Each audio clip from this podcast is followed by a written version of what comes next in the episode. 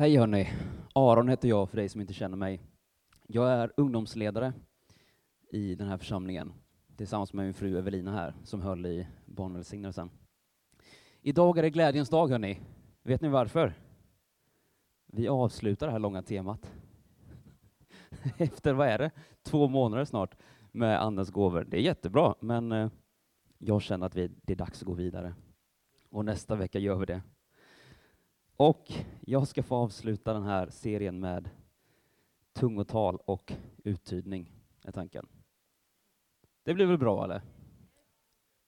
Men först... Just det, jag skulle läsa det också. I Korinthierbrevet, det är där vi tar den här listan från, som vi utgår från. Där står det så här. En får gåvan att tala olika slags tungomål, en annan att uttyda tungomål.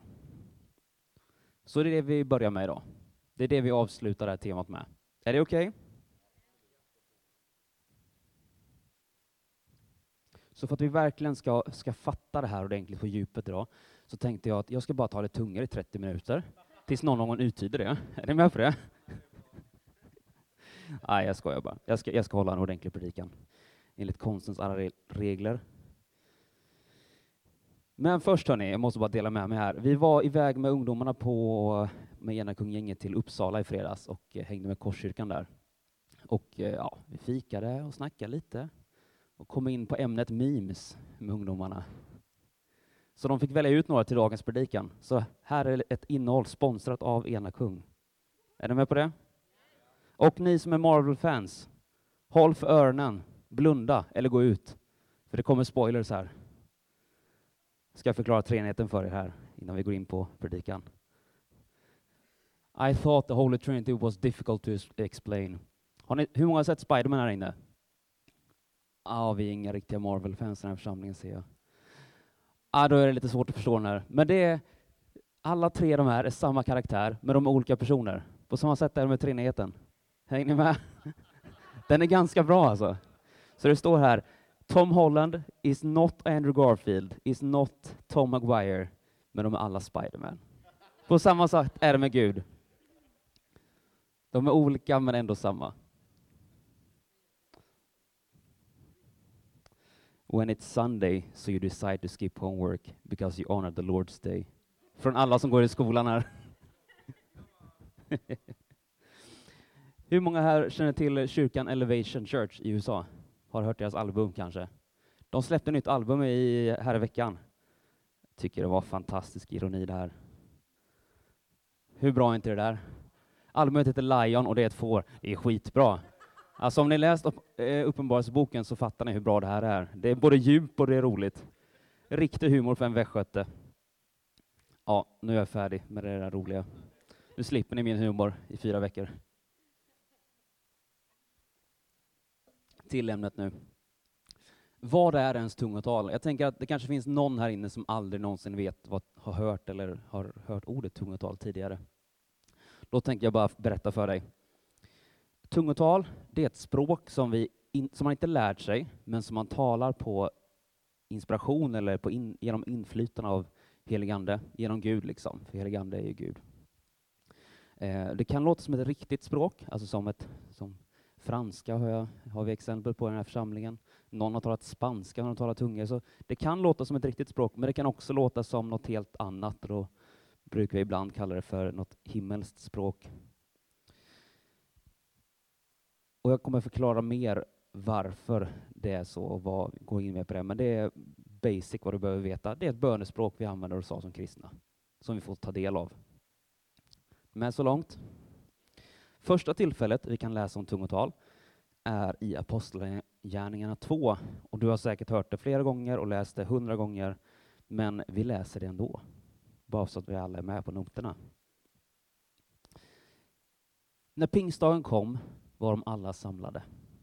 Då hördes plötsligt från himlen ett dån som när en våldsam storm drar fram och det fyllde hela huset där de satt. Tungor som av eld visade sig för dem och fördelade sig och satte sig på var och en av deras huvuden. Är det faktiskt. Alla uppfylldes av den helige Ande och började tala främmande språk, allt eftersom Anden ingav dem att tala.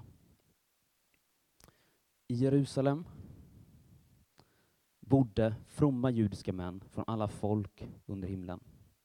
När dånet hördes samlades folkskaran och alla var skakade eftersom var och en hörde sitt eget språk talas. Häpna och förundrade frågade de, är inte det här galileer, alla de som talar? Hur kan då var och en av oss höra sitt eget modersmål? Vi är parter, meder, elamiter, vi bor i Mesopotamien, Judeen, Kappadokien, i Pontus och Asien, i Frygien och Pamfylien, i Egypten och trakterna kring Kry Kyren i Libyen. Vi är inflyttade från Rom, vi är judar och proselyter, sådana som har omvänt sig till judendom. Och kretasenare och araber, ändå hör vi dem tala på våra egna språk, som Guds väldiga gärningar. Det var alla häpna och förvirrade och frågade varandra, vad kan detta betyda? Men andra sa hånfullt, de har druckit sig fulla på sött vin. Människor från alla världens hörn var samlade. Och alla hörde sina egna språk, eller några i alla fall hörde sina egna språk talas. Men en del trodde att de bara hade druckit, för de var liksom gibberish. Finns det något bra ord för det på svenska? Eller? Gibberish. Rappakalja, där har vi det. Hållit på med predikan en vecka, kom inte på det förrän. Det är bra. Jag är bra på svenska. En del hörde och förstod, andra inte. Så det kan skilja sig. Ibland låter det som ett riktigt språk som man förstår, ibland så är det som något helt annat.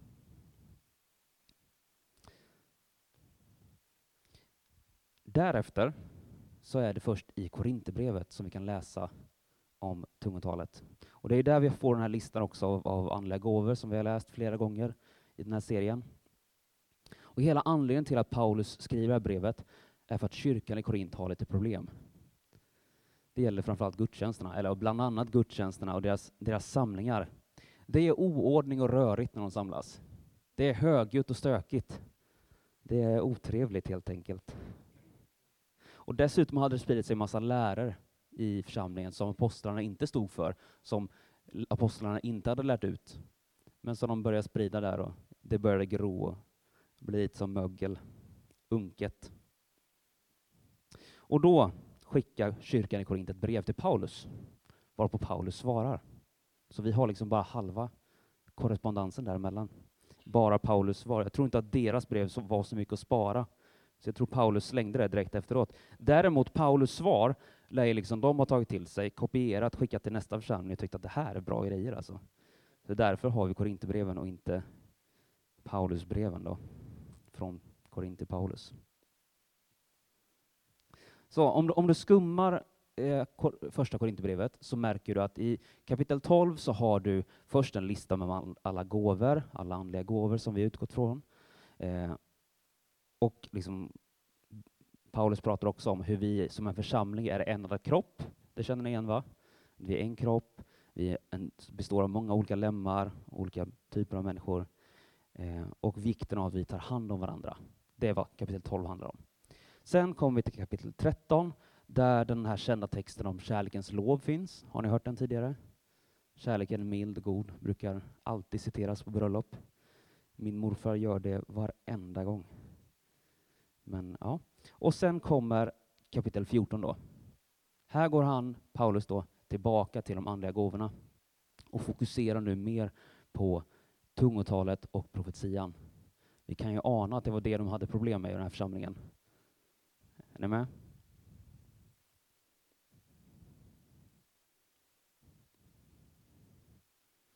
Och i kontrast till det vi kan läsa i Apostlagärningarna, att folk kunde förstå tungotalen, så skriver Paulus nu så här.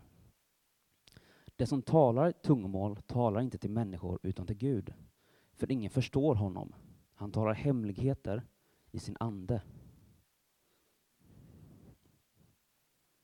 Så nu är det snarare bara en koppling mellan himmelen, eller mellan personen och Gud. Hänger med? Förut förstod de allihopa, eller de flesta i alla fall. kanske var så här också, men, men nu är det mer liksom, nu pratar de mer om att det är ett ett språk mellan att man talar hemligheter med Gud. Och då i kontrast till den som profeterar. Men den som profeterar talar till människor och ger uppbyggelse, uppmuntran och tröst. Den som talar tungomål bygger upp sig själv, men den som profeterar bygger upp församlingen. Och det här är hela kärnan i Paulus teologi om tungotalet. Tungotalet är till för att bygga upp sig själv. Det är liksom en direktlänk mellan dig och Gud. Det är ett språk som du inte förstår, som du kan prata hemligheter med Gud med, som Paulus skriver. Och för att använda andra ord så kan man säga att tungotalet är till för din egen tillbedjan. Att du kopplar med Gud och tillber honom. För, för vad var det vi läste i Apostlagärningarna? Vad var det människorna hörde som hörde lärjungarna tala i tungor? De hörde att lärjungarna prisade Gud och talade om hans väldiga gärningar. Kanske det vi gör varenda gång vi talar i tungor. Och är inte det tillbedjan eller? När vi prisar Gud, när vi talar om hans väldiga gärningar, när vi påminner oss om att han är god och han är stor och han är värdig vår tillbedjan. När vi fäster blicken på honom och tar bort blicken från oss själva. Det är ju tillbedjan, eller hur? Så även om du inte riktigt förstår vad du säger, och även om din granne inte riktigt förstår vad du säger, så prisar du Gud där och då.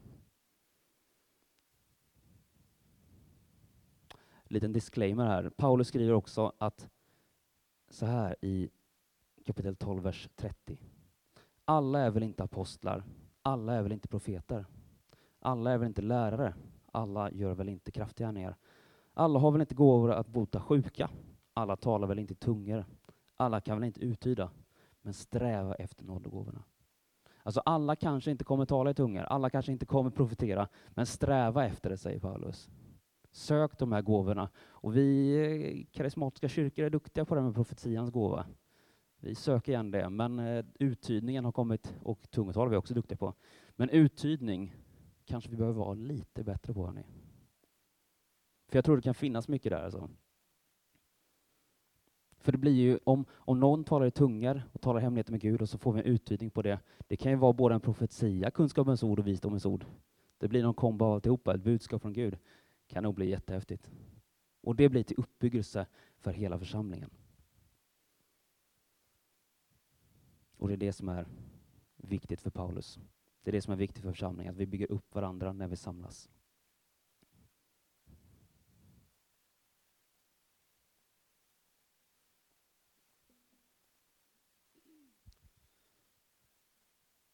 Har ni någonsin hört någon säga att tungotal är ett tecken för de som inte tror? Upp med en hand om ni har hört det. Eller de som, ett tecken för de som tror.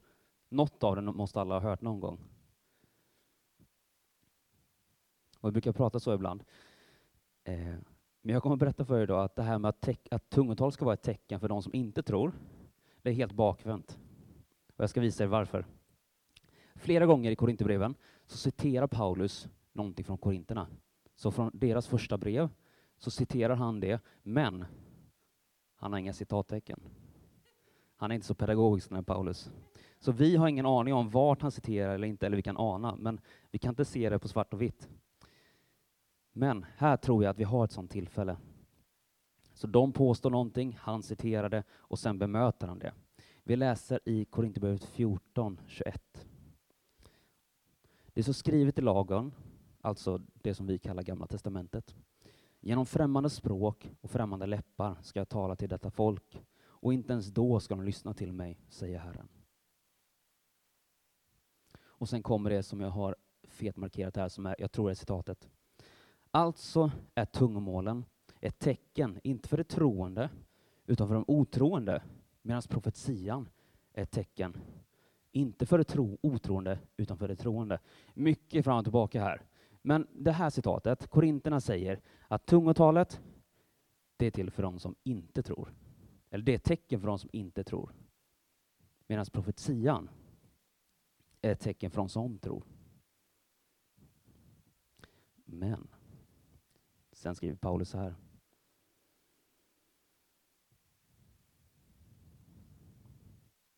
Om nu hela församlingen samlas och alla talar i tungomål och det kommer in några som inte förstår eller inte tror, säger de inte då att ni är galna? Är inte det en väldigt logisk kommentar, eller? Kan vi inte känna igen det lite när man rapplar i tungor? När man inte fattar, det, man blir lite skeptisk om man inte riktigt är med på vad som händer. Och så kommer Paulus kommentar här. Men om alla profeterar och det kommer in en som inte tror eller inte förstår, blir han då inte avslöjad av alla och dömd av alla? Hans hjärtas hemligheter uppenbaras och han faller ner på sitt ansikte och tillber Gud och erkänner Gud finns verkligen i er.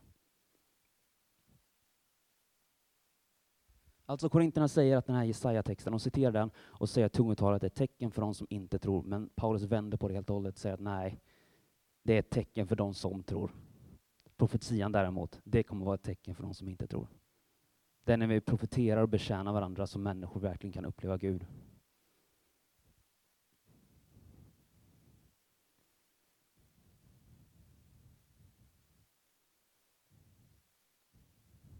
Och sen kommenterar han också att om ni profeterar så ska vi söka uttydning. Och så kommer den här väldigt viktiga kommentaren i vers 18. Jag tackar Gud för att jag talar i tungor mer än någon av er. Så sluta inte tala i tungor, är vad han säger egentligen på klarspråk. För allt i världen, be i tungor. Men betjäna varandra när ni samlas. När ni har gudstjänst, så betjäna varandra, bygg upp varandra som lemmar i Kristi kropp. Man skulle kunna säga att, att ha ditt bönespråk hemma i din bönekammare när du är med Gud ensam. Men ta med det hit också, säger jag, för det är ganska gött när vi ber i tungor tillsammans. Men när vi betjänar varandra, profetera hellre, eller sök en uttydning på det du talar. Han skriver det också här. Men i församlingen vill jag hellre tala fem ord med mitt förstånd för att undervisa andra än tiotusen med tungomål.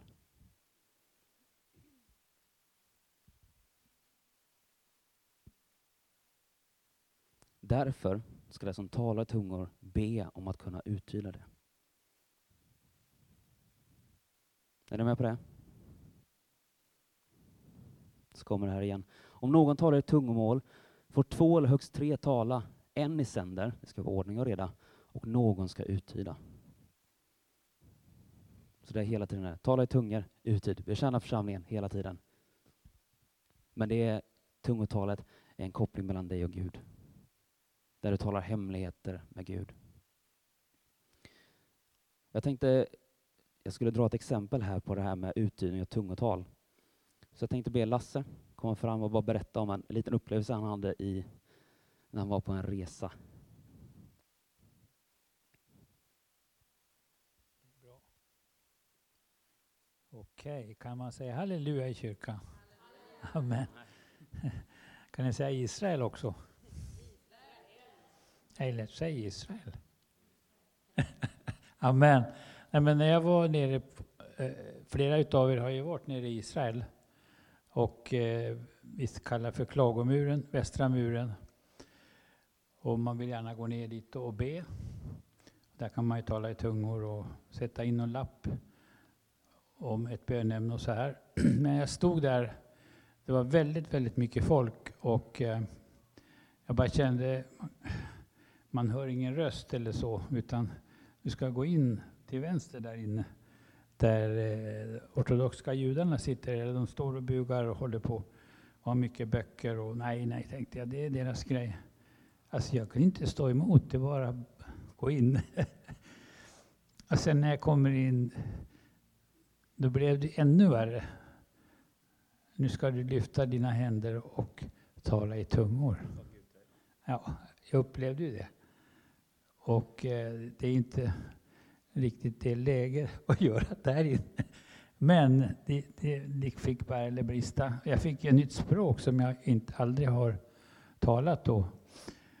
Och en bra lång stund höll jag på och sen så kom en av de här judarna fram och frågade var kommer du ifrån? I come from Sweden. Okej. Okay. Du har pratat på katalonska.